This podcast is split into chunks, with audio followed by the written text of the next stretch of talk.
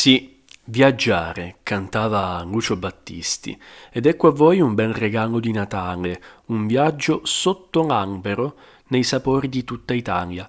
Infatti oggi parleremo di tradizioni culinarie, di cibo insomma, quello che a noi italiani riesce meglio, sì, quello che per essere meglio instagrammabile diremmo Italians do it better.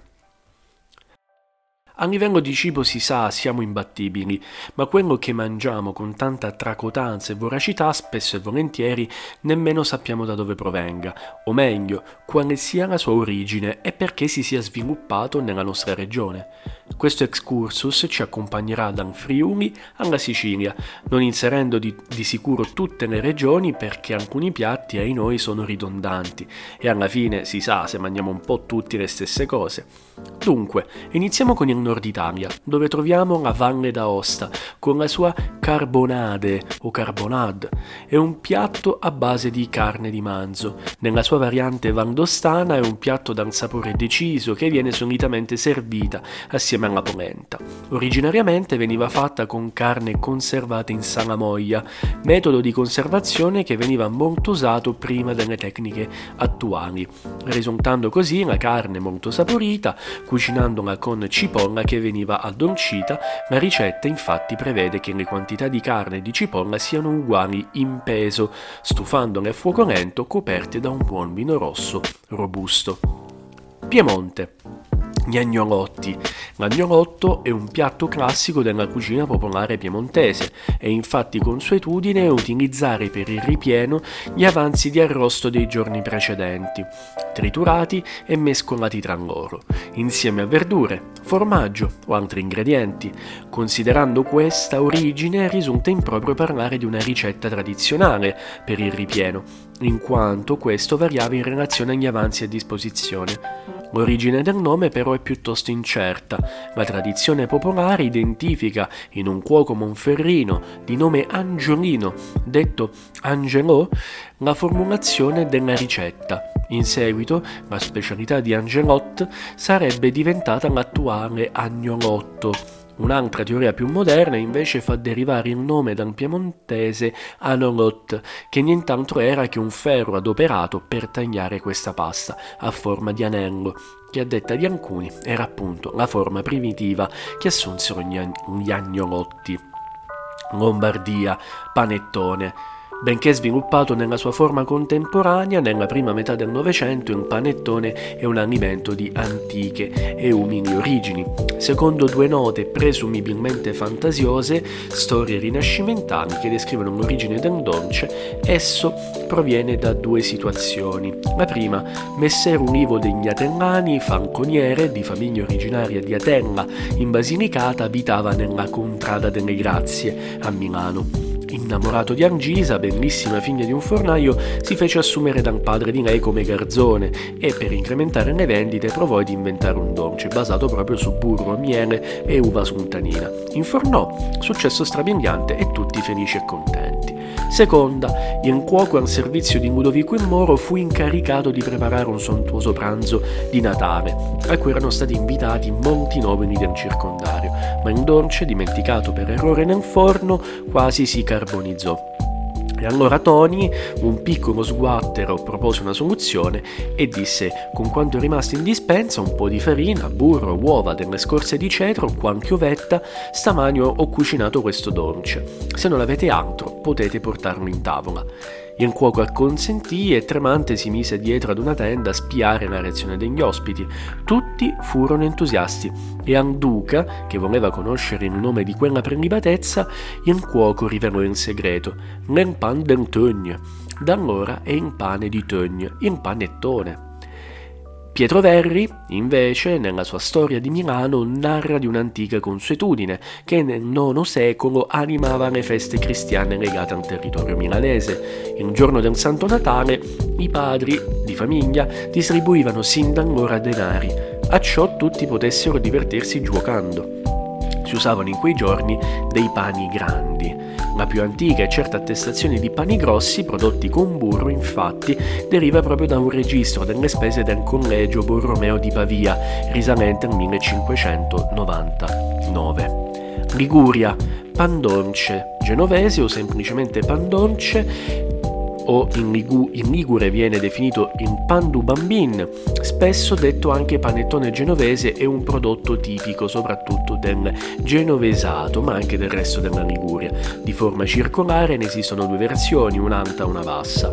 Storicamente la prima è stata l'alta, lievitata naturalmente, e la seconda con l'introduzione di lieviti chimici con quella più bassa. Trentino Alto Adige. Lo strudel ha una ricetta che parte addirittura dall'VIII secolo a.C., ovvero al tempo degli Assiri. Simili dolci si ritrovano nell'antica Grecia, nel III secolo a.C. Probabilmente anche grazie alla via della seta la ricetta si è diffusa tanto in diverse varianti, baklava, gyunlak, borek e strudel, che deriva da una serie di nomi, forme e luoghi differenti. Tant'è vero che i continui contatti tra impero ottomano e quello austriaco fecero sì che anche la ricetta dello strudel pasta- passasse nell'impero austriaco, di cui entrò a far parte nel 1699 in Ungheria e dal 1867, grazie all'Ausgleich con cui nacque l'impero austro-ungarico, arrivò in Trentino, sul Tirol e nel litorale. Friuli Venezia Giulia, il Muset. Il Muset vede la sua origine appunto in Friuli ed è uno dei piatti principali della cucina povera friulana. Non a caso si tratta di un insaccato a base di carne trita, le cui parti sono le meno pregiate.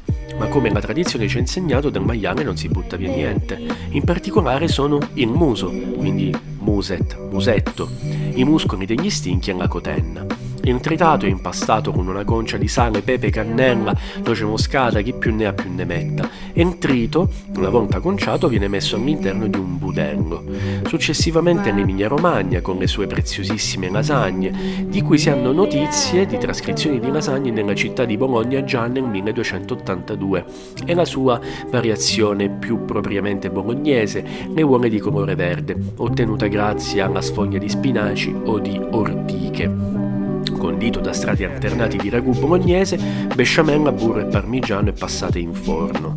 In realtà molto divertente, molto simile alla situazione che abbiamo in Marche, con i vincis grassi, che sono un piatto tipico della cucina marchigiana, molto simili nella preparazione alle lasagne emiliane, in realtà la loro origine hanno un che di fantasioso o comunque di... Eh, di divertente perché una recente ipotesi, considerando che per motivi anagrafici in generale von Windischgrätz non poteva essere presente all'assedio di Ancona nel 1799, sposta di una cinquantina d'anni più avanti la nascita dei Vincis Grassi, ossia nel 1849 sempre ad Ancona, solamente che in quel momento gli austriaci avevano ancora una volta assediato la città, che aveva aderito alla Repubblica Romana, divenendo avamposto risorgimentale. Dopo la vittoria austriaca la città venne riconsegnata al Papa ed il corpo dei dragoni di Boemia di Windisch Gretz ebbero evidentemente l'onore di avere questa ricetta in loro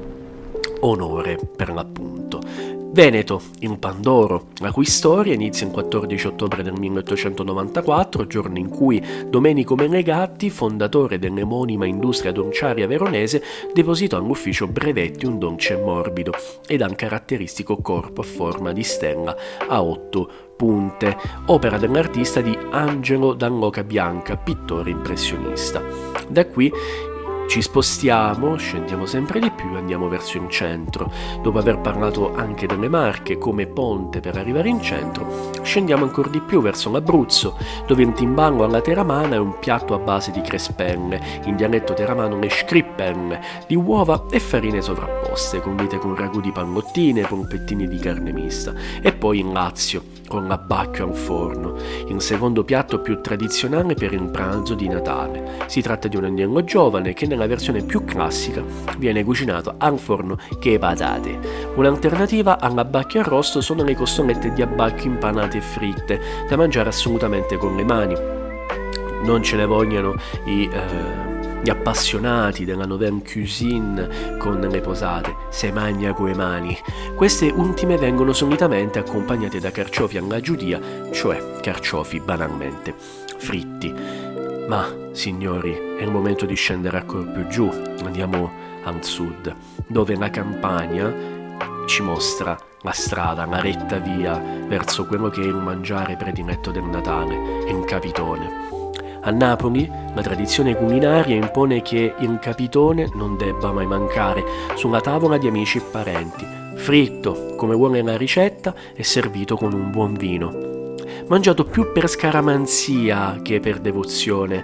Aiuta a scacciare la cattiva sorte. Capitone si scrive al maschile ma si traduce in femminile, un altro spunto che lo accosta alla città partenopea densa di antichi culti pagani rivolti alla fertilità, tant'è vero che il capitone è la femmina dell'anguilla, da cui le fonti storiche Raccontano che un capitone in cucina è arrivato grazie all'imperatore Federico II di Svevia, che era ghiotto delle anguille del lago di Mesina, nella bene amata Foggia. Lo svevo inserì questo pesce nel menù del pranzo offerto in occasione del colloquium generale, l'assemblea plenaria dei funzionari regi del 1240 in occasione delle nove Constitutiones.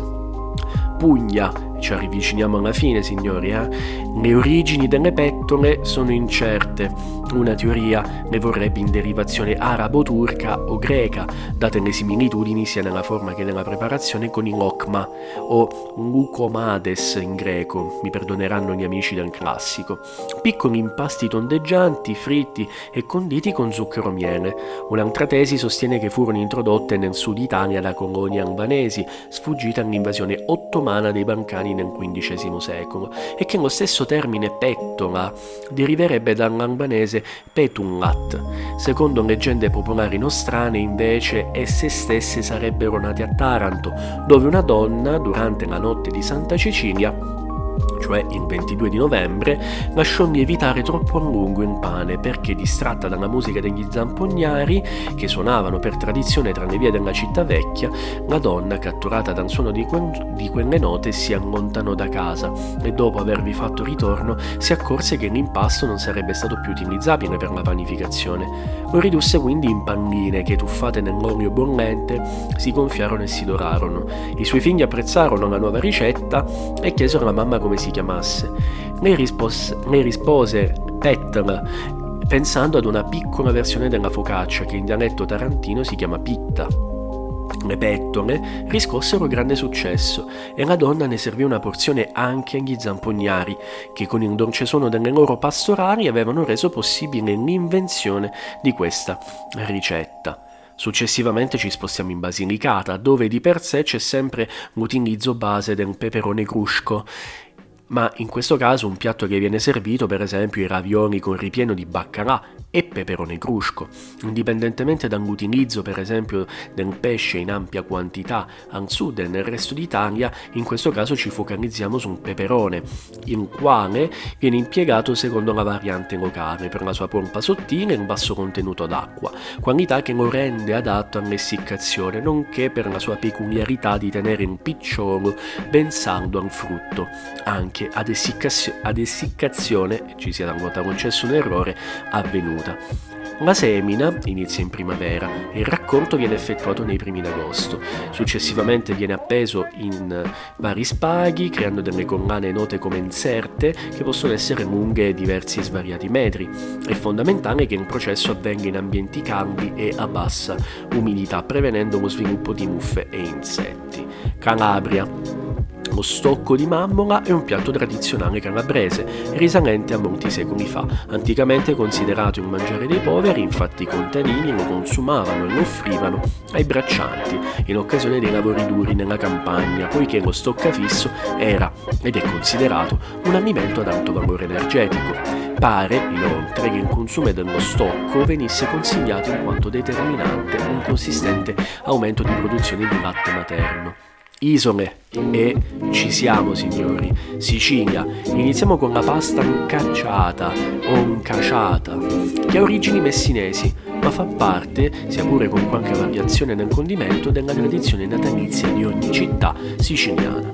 Ragù, uova sode, melanzane e poi una bella visita, perché dopo ragù, uova, sode e melanzane cosa vuoi mangiare? E ovviamente cacio in quantità per un piatto che rappresenta al meglio il gusto della cucina delle nonne siciliane. Nel genese ed agrigento per esempio viene aggiunto il cavolfiore, mentre nel catanese e dopo utilizzare nelle melanzane. Il fanzo magro, che è uno dei pezzi forti della cucina tradizionale, un piatto che si mangia in occasione delle festività natalizie, è un rotomo di carne la cui farcia varia da città a città. A Catania si usa di più la mortadella, mentre nelle altre zone si opta per prosciutto o pancetta. I mostaccioli, dolci basati su farina, scorza d'arancia, miele a volontà e uova ovviamente, sono gli ingredienti di questo dolce siciliano. Impastati tutti insieme si ricavano delle piccole strisce di impasto, infornate e cotte fino a diventare dei biscotti. Sardegna, i cumurgiones, nome che in lingua sarda, anche detto cumurgionis, cumuriones, cumiglionis, cumurionis, e poi qui potremmo stare fino a 3000, in italiano cumurgioni, sono una pasta ripiena di tipo raviolo della Sardegna, conosciuti anche come angiulotus, mentre i mangoreddus, anche conosciuti come mangoreddos, in italianizzati in gnocchetti sardi, sono un tipo di pasta tipica della cucina sarda, che hanno una forma sottile di conchiglie rigate e sono fatti di farina di semola ed acqua e vengono ovviamente conditi con varie salse. Detto ciò, dopo questa scorpacciata di cibo in giro per l'Italia, mi auguro che voi insieme alle vostre famiglie, dovunque voi siate, dovunque voi siate arrivati in questo punto e a quale regione voi siate arrivati, buone feste, buon Natale e buon anno.